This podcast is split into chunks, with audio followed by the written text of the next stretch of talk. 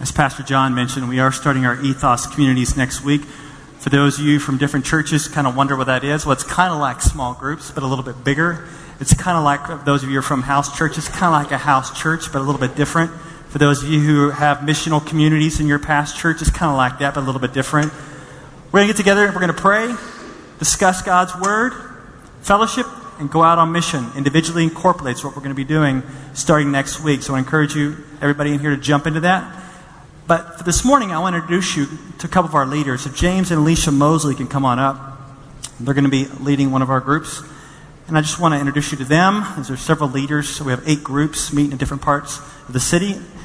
And a couple of questions I want to ask you. Basically, I just want to ask each of you one question. And, and that is, what, what are you excited about in Ethos communities? What are you excited about leading an Ethos community? Hi, good morning, everyone. Uh, I'm very excited about the community in Ethos community. So traditionally in small group, small groups, six to ten people were able to share with each other, love each other, encourage each other, sharpen each other, rebuke each other. And now with the Ethos communities, we're trying to get larger groups, fifteen plus people. And so now we have more people to love and serve. And then with our larger critical mass, now we can more effectively, I think, move out into our communities, into our homes, and we'll be doing service projects, churches, nursing homes, whatever. And I'm thrilled about that, and I just wanted to share a quick scripture that I think embodies this. This is First John three eleven and then sixteen. It says, "For this is the message that you have heard from the beginning, that we should love one another. By this we know love, and he laid down his life for us, and we ought to lay down our lives for the brothers. But if anyone has the world's good and sees his brother in need, yet closes his heart against him, how does God's love abide in him? Little children, let us not love in word or talk, but in deed and truth." And with these communities, we can love and serve each other and our communities, and, and that's amazing.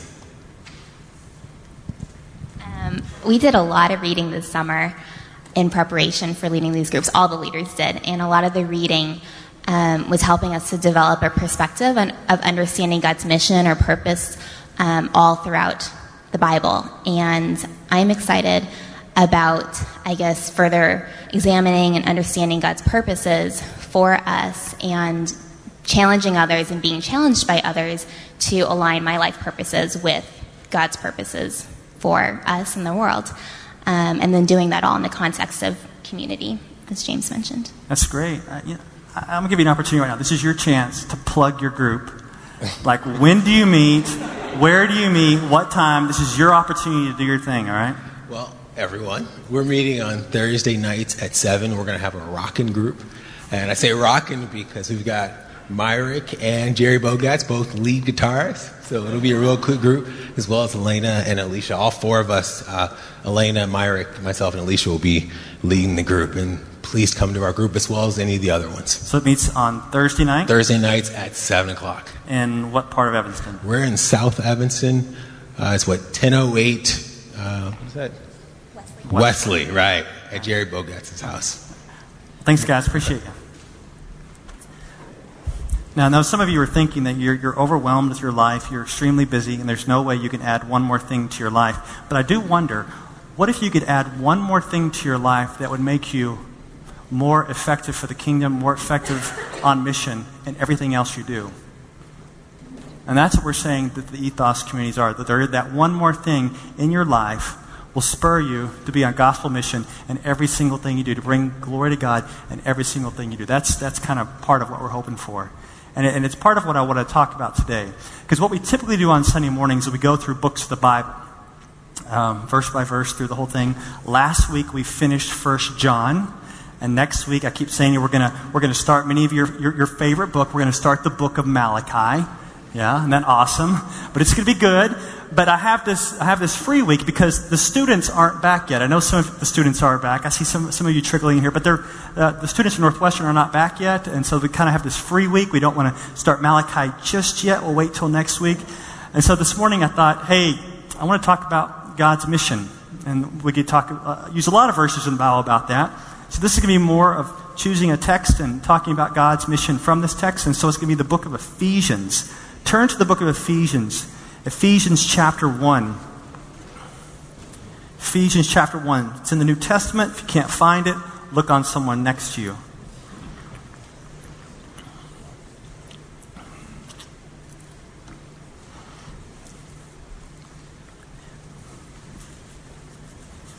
Ephesians chapter one, we're going to start with verse seven. I just want to read it to you. Ephesians one, seven. In him we have redemption through his blood, the forgiveness of our trespasses according to the riches of his grace, which he lavished upon us in all wisdom and insight, making known to us the mystery of his will, according to his purpose, which he set forth in Christ, as a plan for the fullness of time, to unite all things in him, things in heaven and things on earth. Amen.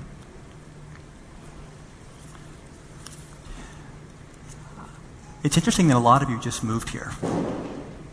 You did. You, you, you just moved here. You moved here from different states, different parts of the world, and you moved here because that's part of your plan. It's part of your your, your goal in life. And, and many of you have visions and dreams and plans and goals for your life. And some of you are, are like really impressive because you actually have a, a whole one-year plan. Uh, it's a big deal. And then some of you have three-year plans, and the more adventurous, ten, fifteen, you're still living twenty, thirty. You have these grand plans. And, and you know, I'm not going to be the mean preacher this morning that's just going to totally ruin your life and tell you how you're such a fool and all your plans. I'm not going to do that, all right? That's a sermon for another Sunday. But right now, I'm not going to have you throw away your plans. But what, what, I, what I am going to ask you to do, my intent is to try to get you to, to think through your goals and plans and get caught up in something bigger that's going on.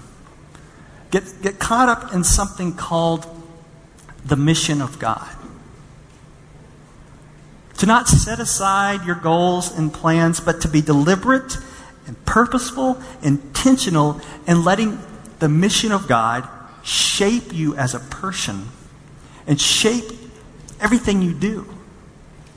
And that's why we're looking at Ephesians this morning, because what the Apostle Paul does here, he's the writer, and he starts this book on a high note of prayer and praise centered on the mission of God. It's a very long prayer. It starts in verse three and it goes all the way to verse fourteen. And, and what he's doing here, he's praising God for all the spiritual blessings that believers have in Jesus Christ. And that some of these blessings occurred before the creation of the world, before the foundation of the world, like predestination, election to adoption as children. Some of these blessings occurred in time through the redemption, the redemptive work of Jesus Christ upon the cross. And some of these blessings are projected into the future when all things will be united perfectly under the headship of Christ. But throughout it all, before time, in time, through time, at the end of time, what God is doing is his mission, and that basically is this. It's his overarching plan, his all-encompassing mission to reconcile the world to himself through Jesus Christ. That's his goal. That's his mission, to reconcile the world to himself through Jesus Christ. Now, if God is on mission, and, and that is his goal, to reconcile the world to himself through Jesus, the question I have for you this morning is, what does it look like for us to be caught up into God's mission? If that is what God is doing, and he's calling us on his mission, his intent, his purpose, his will, what does it look like for us in our everyday lives, not setting aside our goals and dreams, but what does it look like to get caught up in what he's doing on this earth to reconcile this world to Jesus Christ? And that's what we're going to do. We're going to kind of go through these few verses, and we're going to see how can we get caught up in what God is doing. So we're going to start off by looking at the big picture. Start off with the world's greatest problem and the world's only solution. So let's look and jump in the middle of this prayer. Look at verse seven. It says, in him we have redemption through his blood, the forgiveness of our trespasses, according to the riches of his grace. This verse is talking about redemption. It speaks about redemption because the greatest human problem is slavery to sin. When Jesus was walking this earth in John eight thirty-four, he spoke about this. He said, truly, truly, I say to you, everyone who commits a sin is a slave to sin. So if the greatest human problem is slavery to sin, we see that the greatest solution is redemption. And in these terminologies, slavery to sin and redemption, comes, uh, comes from the context of the time where spoke about a slave being in bondage to a master, and the way that slave was released was through a price. Now, the spiritual reality is that all human beings at one time or another are slaves to sin, and they need to be redeemed through the finished work of Christ. Those of you who are Christians have experienced this redemption. But let me ask you something. The school you go to, the university that you're enrolled in, the place where you were trained to be educated to do your job, chances are they missed the world's greatest problem and the world's only solution. So I just want you to know that was money well spent. All right? Good job. That's great. Can you believe that? They, they, they totally missed it. Like, if you asked your professor, what's the world's greatest problem? You know, don't you wonder what he would say? Or what would she would say? There's this uh, speaker, uh, author. Uh, his name is Voddie Baucham, and he gives a likely scenario. And I'm kind of going to interject his scenario on what a professor or someone at your job may say about the world's greatest problem. And so here it goes. So if you go at your professor, or you go at your job or whatever, and you say, okay, what is wrong with this world? What's wrong with this world? And they may say this. People are either insufficiently educated or they are insufficiently governed. So the, the number one problem with this world is that there's not enough education. There's just, you know, we're not teaching people enough, or they just don't know enough, and, and or the problem is people just aren't watched enough. And so what's the solution to the world's greatest problem? More education. More government. I'm not, not dogging education, not dogging government. But I think a better question, Baucham says, that we need to ask is this. How on earth can a holy and righteous God s- see what you did yesterday and not kill you in your sleep last night? That's, that's a better question. Because until we're asking that question, the problem continually lies out there. But the reality is, slavery to sin is the main problem. And the Apostle Paul knows that. That's what the Bible is teaching. And that's why we have this idea here of in him we have redemption through his blood, the forgiveness of our trespasses according to the riches of his grace. Jesus Christ paid that redemptive price on the cross and ransomed us from the bondage of sin. Because the Father requires sacrifice for sin. And the Son paid the penalty for sin through his blood and died on the cross to redeem us from sin. And all who repent, all who believe, are forgiven in the finished work of Jesus Christ. That's grace. So what we need to do is say, look, I acknowledge my problem is slavery to sin. And then I get the grace solution through the finished work of Jesus Christ. So if that is, which I believe, the world's greatest problem is slavery to sin. The only solution is redemption in Jesus Christ. I believe that's the case. How do we interact with a world who fundamentally disagrees with us? How do you go to your job tomorrow morning when people fundamentally disagree with you? How do you start school in the next, I don't know, eight days when your classmates or teacher fundamentally disagree with you? They don't see that as the world's greatest problem. They don't see Jesus as the only solution. How, how, how are you going to navigate that? How do, can you communicate that?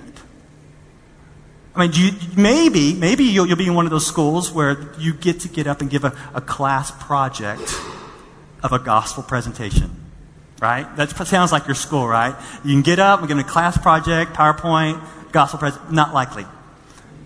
You're not likely going to be able to go to, to work tomorrow and give a, a, class, a, a presentation in your boardroom or your cubicle or wherever you're at, right? Not likely. Now, of course, we, we want to share the gospel in between classes. We want to share the, the gospel on our lunch breaks. We want to share the gospel uh, after work, before work. But how can you do your job? How can you work with the reality that you have been redeemed through Jesus, through his blood, and how can you live on God's mission as you do your work? When you can't give the big presentation. And I think the answer is you got to bring attention to your Redeemer. And I was reading this guy, John Piper. Many of you know him, he's a pastor. He, he gives three helpful ways to go about your work or your school that will bring attention to Christ. I want to share these with you. These are, these are, this is, these are money quotes right here. This is good stuff. Uh, first thing he says is this, for all you who work. Number one, seek to do your work in such a way that Christ looks more important than your work. Like, uh, it puts your work into perspective, right? Like when things go way down, it doesn't, doesn't destroy you. When things go way up, you don't go so way up with them. You, you get it all in perspective because Christ looks more important than your work. The second thing, this is good. Seek to make and use money in such a way that Christ looks more important than money. Seek to make and use money in such a way that Christ looks more important than money. This will show in your work. It really will. It will show. It will stand out. I mean, when you're when you're um, your your your worker, he's he's he's rolling in a Beamer, and you're rolling in a junker. And there's got to be, is there a reason why you're rolling in a junker? Because we make the same amount of money. Seek to make and use money in such a way where Christ looks more important. I, I, I was watching this video this this past week uh, of this family. They were in Africa. And they were uh, adopting, and they had a beach ball. And I'm like, why do you have a beach ball? And he goes, yeah, we brought this beach ball with us because we were going to put a pool in. And God said, no, you're not going to put a pool in. You're going to adopt three children with that money. So they brought the beach ball with them to Africa. Say, here's our pool. Seek and use money in such a way where Christ looks more valuable than money. The third thing. Seek to have a relationship at work where Christ looks more important than those relationships. Ooh, this is a good one. Seek to have relationships at work where Christ looks more important than those relationships. Now, Piper says that doesn't mean that relationships go down in importance. They actually go up. Because when you go to work, you're not trying to get something from someone else. You're not seeking their approval. You're not totally crushed by them. It puts the relationship in perspective. You get your, your power, your joy from Christ, and so you're able to love those you work with. So this missional focus on what God is doing in the world through Christ, it can show up at your work because you are valuing Christ. You're valuing your Redeemer more than money, more than your job, and more than relationships. That will show. Let's keep moving on. We got this reconciliation, redemption in Christ. Let's look at verse eight and nine. Which he lavished upon us, this is his grace, in all wisdom and insight, making known to us the mystery of his will, according to his purpose, which he set forth in Christ. So this is God's grace. It's an enabling grace. And you see here in verse eight that it empowers us to have wisdom and insight into God and his ways. God wants us to know him. He wants us to know his will. He wants us to know his plan. He wants us to know what he is doing. He wants us to know his mission. Look again at verse nine. Making known to us the mystery of his will, his plan, his mission, according to his purpose, which he set forth in Christ. So this mystery that was once obscured or not totally revealed in the Old Testament is God's all-encompassing mission to reconcile the world to himself through Jesus. And we're going to get to that in a moment. But I want you to make sure that you get verse nine, the very beginning. Making known to us. God's desire is to be known. I mean, how, how do you even know him? It's because he revealed himself to you, right? He, he made himself known to you. He made his plan known to you. He made his gospel known to you. You would never know God unless he revealed himself to you. And, and he said he made himself known to us. And if it's God's plan for humans to know him, don't you think it should be our plan to make him known? Don't you think it should be our plan to make him known, his gospel in Jesus Christ known? If that's his desire to be known, it should be our desire to make him known. And I believe we do this by using our words, through gospel sharing, gospel proclamation. And I want to make sure you're tracking with me here, because this is where our church can go off the deep end, right here. It's right here. On the, on, we could totally miss this making him known, because what we're doing this uh, next week, starting these ethos communities, and what's going to be new about these is we're going to be on mission, both individually and corporately. And if we're not careful, we can think, ah, mission leaves out gospel sharing, gospel proclamation. And, and, and if we leave out gospel sharing and gospel proclamation, we can be a nice little club that helps people, and that's really nice.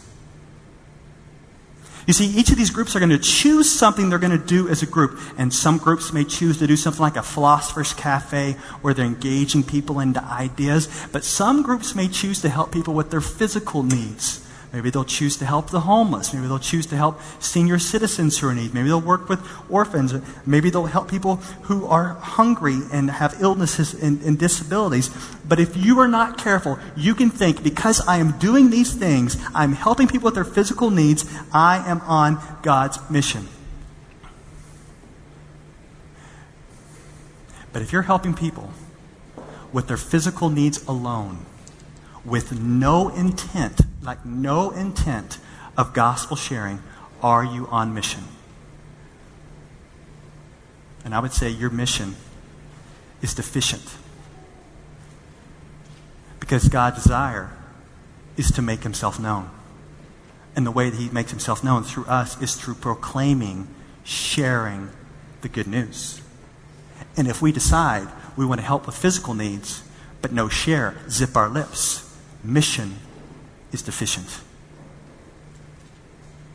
At the sixth month mark of the disaster in Haiti, the earthquake, I was watching C N N, and um, Sean Penn, the actor, was on there being interviewed by Anderson Cooper. And what was very interesting, so impressed, Sean Penn, if you, I don't know if you know who he is, he's been there in Haiti pretty much since the earthquake. I mean, he looked, he looked, he looked terrible. Like he hadn't slept in six months. He's been feeding people. He has an organization. They're pumping in millions. They're building these tents. They're taking care of medical needs. And he's doing a lot of great things. But I want to ask you the question, is Sean Penn on God's mission of making him known? Or, or take this past week, an, another uh, actress, Angelina Jolie. She's in Pakistan. Remember all the flooding there? So she's, she's trying to bring attention to what's going on in Pakistan. And she's actually called the, the United Nations Goodwill Ambassador. She's saying, we need money over here. We need help. And, and she travels around the world, and she does a lot of good in helping those who are poor, helping those who are suffering, helping those who are in need. But are, are Penn and Jolie, are they on God's mission? I would say they are two people who are created, created in the image of God, and being created in the image of God as a human being, that can lead to compassion for others. But I would say that Penn and Jolie are not on God's mission of making him known, because both of them, to my knowledge, have no desire for Christ. They have no witness for Christ. They have no, they're not following Christ, and they're certainly not proclaiming Christ. So I would say no, they're not on God's mission of making him known. Once again, I want to give you a quote. I think it's very helpful. This is once again by John Piper. This is really good. He says, to feed, clothe, heal, house, and educate a person without a view to their being converted to Christ is not truly loving, any more than giving a person painkillers for their fever when you could offer them antibiotics that would take the infection away. If we don't ultimately proclaim the gospel along with meeting physical needs, I would say that our mission is deficient. And the phrase that has helped me to keep this in perspective so much is, as, as Alicia was mentioning, this summer we had our leaders uh, read a lot. We actually just had them read one book. It's not that much. It's just this one book about that thick. It was over five hundred pages long. It was by Christopher J. H. Wright, called The Mission of God. And there's something he says in there that is so valuable. He says, with regard to evangelism, we always want to make sure that evangelism is in the perspective of ultimacy. That helps me so much. We want to have the ultimacy of evangelism, which means when you go out to care for those with compassion, you don't have to start with evangelism. Because when you go into Pakistan and they just had their, their homes washed away, they need rescue, you don't want to say, let me tell you the gospel really quick. No, they need physical rescue. But later, you can tell them about spiritual rescue. It's the ultimacy of evangelism.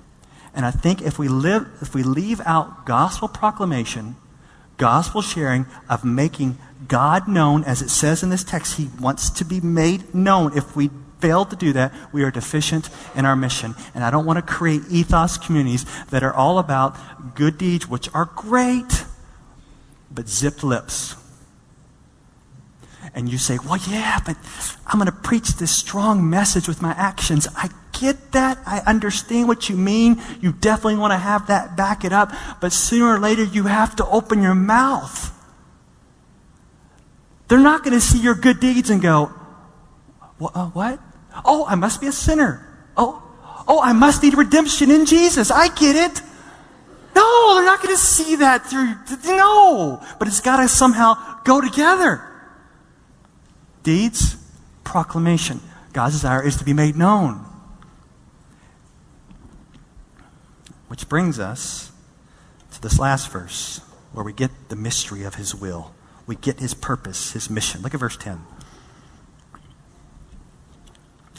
As a plan for the fullness of time, to unite all things in him, things in heaven and, and things on earth. So the mystery that has been revealed to us is that God has been administering a plan before time, through time, and will one day come to complete fruition in the future. So the plan, which is just now revealed to believers, will one day be on this cosmic display for all to see, and it says here, at the fullness of time. And the plan is this: to unite all things in him. To unite all things in him. What does that mean? So if you wouldn't mind, I'm going to just kind of do something I don't usually do. I'm going to verbally process process this with you right now while I speak. And then I'm going to try to explain it later. So let me just kind of process in my mind what's been going on with, with this. This the high point here is this, this verse. Um, one of my professors, uh, Howard Hendricks, down at Dallas Seminary, always said, if there is a mist in the pulpit, there is a fog in the pew. All right? So I'm feeling kind of misty right now, and, and you're probably just covered in fog. But I'm going to try to kind of work through this this idea. I, there's a guy um, I've been talking with through this verse this past week. He actually has these passages memorized in Greek. All right? So I got to go to him and, and hash some of this out. And I'm like, what does it mean? And we're like, whoa, what does this mean? We struggle. And I said, what does this word unite mean? And he said, that means recapitulation. Yeah, that's that's a hard word. I, I'm like, what does that mean? And, and we're trying to work this out. We were talking about it just on Friday. But the word unite could mean to, to sum up, um, to bring something to a main point, like when you finish up a speech and you're, you're, not, you're, you're bringing it to a main point, or you're doing some math and you're getting all the numbers and they all come to this, this last uh, summation at the end. So that the idea could be that in Christ, things are starting to make sense. All the fragmented pieces are, are starting to make sense in relation to Jesus Christ. It all sums up in Christ. Well, the word unite could also have the idea of head up, as in, um, which refers to Christ. He's been exalted to his position at the right hand of the Father, and all things are in submission to him. He has authority over all. It could also have the meaning of renew, where things are, are put back together and made right in Christ. Now, as I was working through the meaning of this passage, you know, there's actually another passage in the Bible that says almost the same thing. I'm going to put it up for you, that Colossians one verse, Colossians one, nineteen to twenty. I'm still processing here, so bear with me. Colossians one says, "For in him all the fullness of God was pleased to dwell, and through him," here we go, "to reconcile to himself all things, whether on earth or in heaven, making peace by the blood of his cross." So here we have the idea of reconciled. We have a very fragmented and broken world, and it's brought together and reconciled in Christ. So we have the meaning of sum up.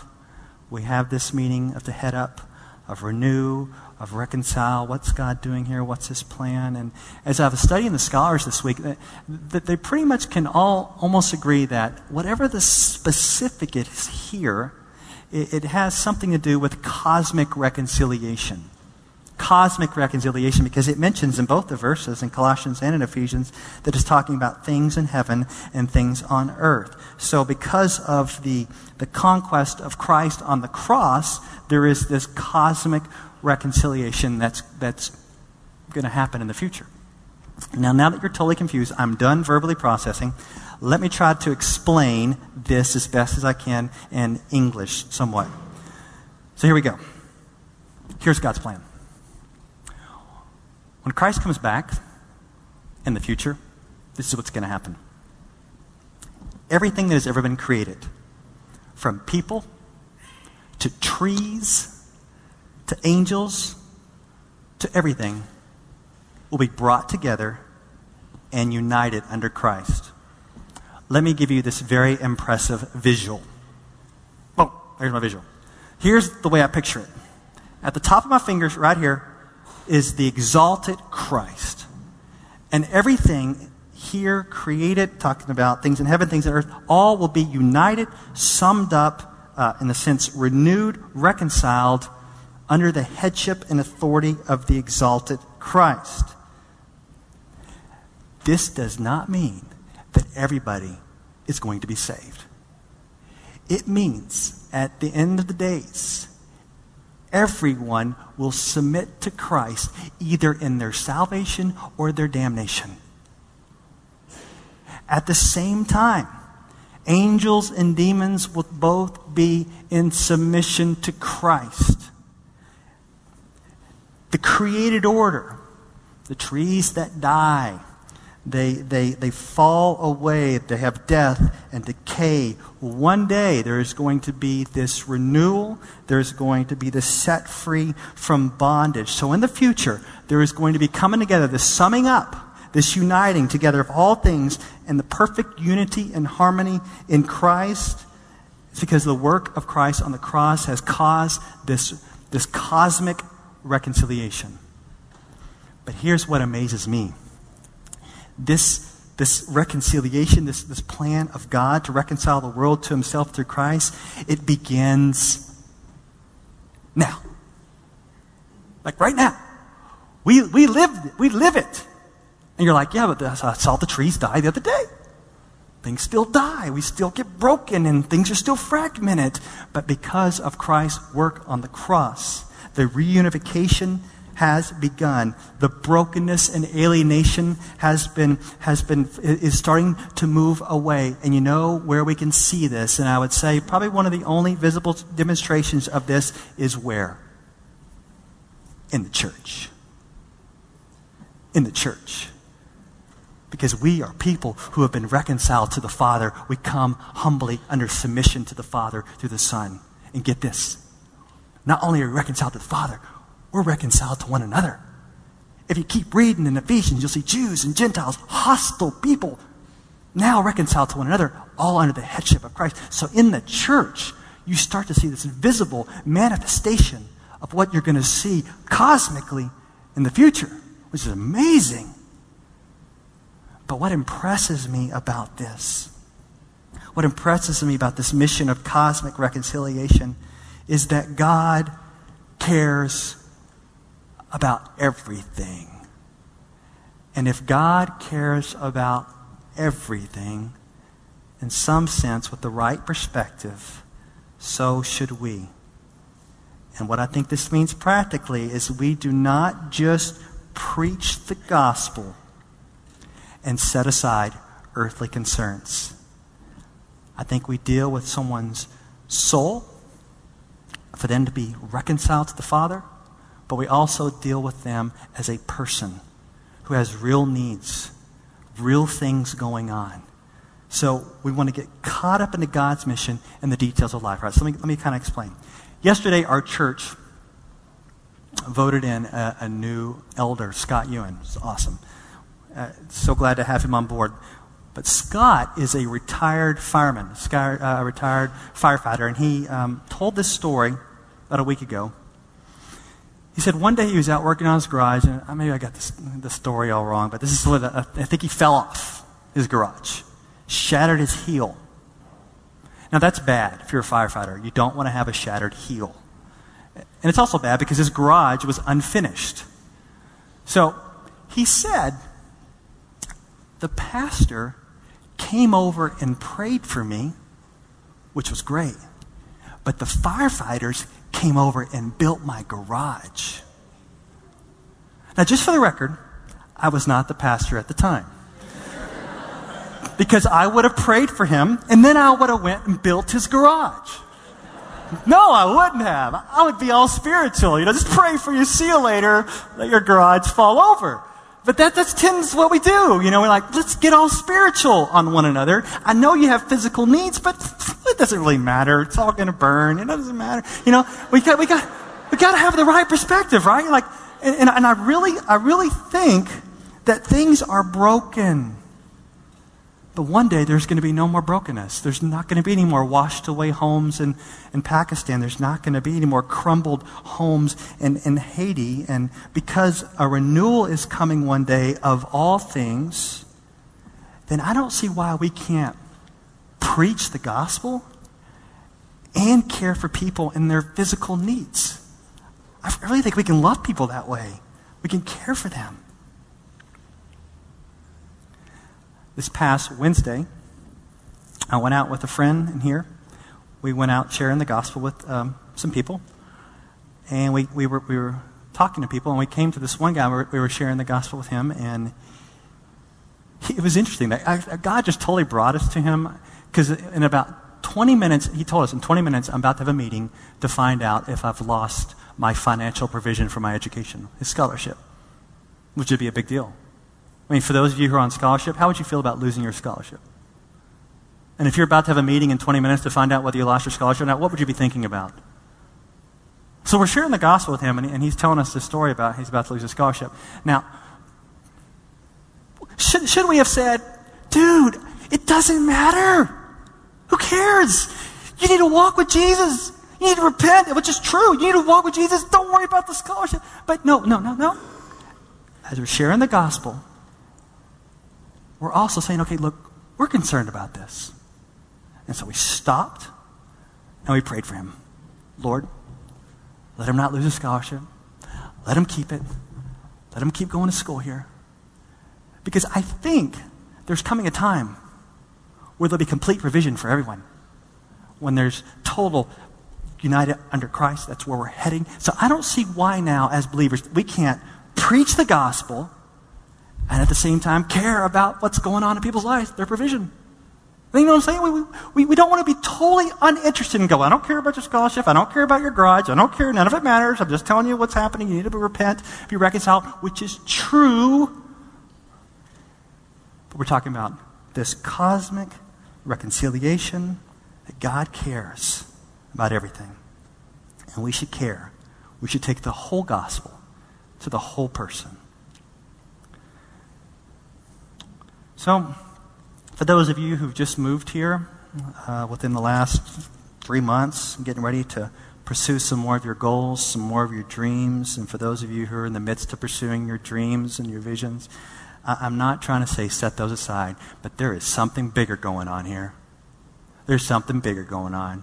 And I want to encourage you to get caught up in what God is doing. He's been doing it through the election, predestination, before the creation of the world, the redemptive work of Christ, during time and the future unification of all things in Christ. Get caught up in that, what he's doing now in your own life. And I think the best way to do that This may sound a little corny, maybe you've heard it before, but I think the best way to do it is for every single person here, no joke, if you're a believer, every single person here should view yourself as a missionary. No need to send out a support letter. No need to raise money. No need to go overseas unless you want to. But you are a missionary wherever you're at, in whatever context.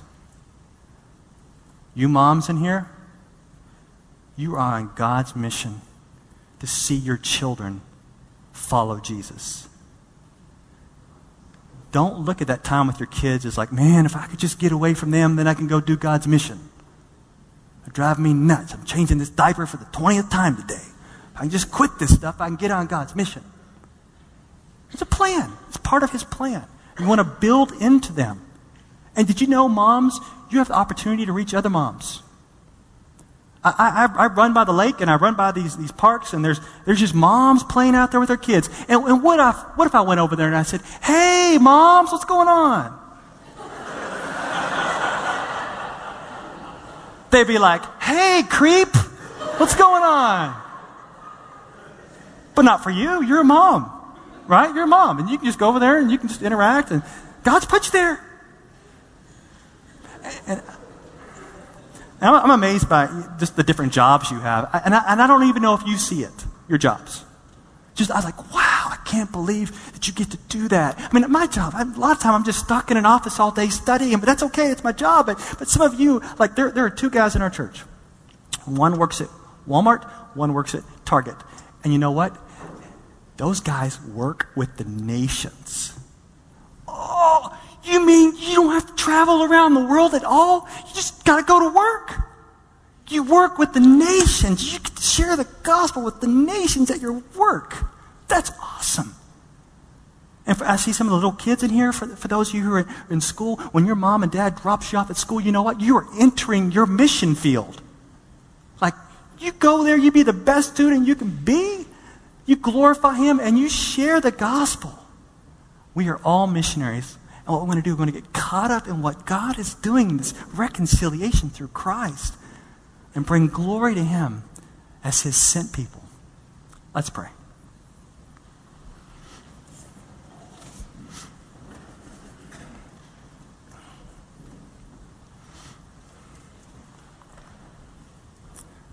Lord, I just pray for, for those especially who just moved here as they're trying to get settled in. I want to see what you're calling them to do. They know the specific calling of their, their occupation or their school, and they're just trying to see what is that, how does that play into this greater plan that you're doing and the people you're going to bring their way.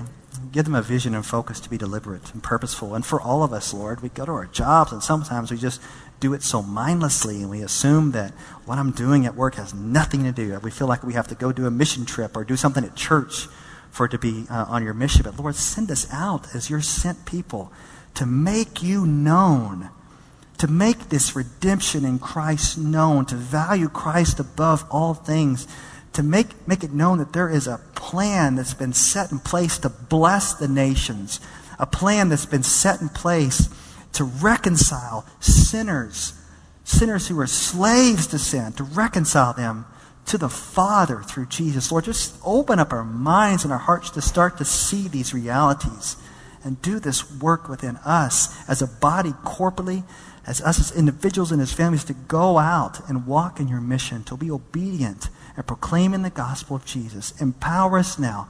Fill us with your Spirit now. In Christ's name, amen.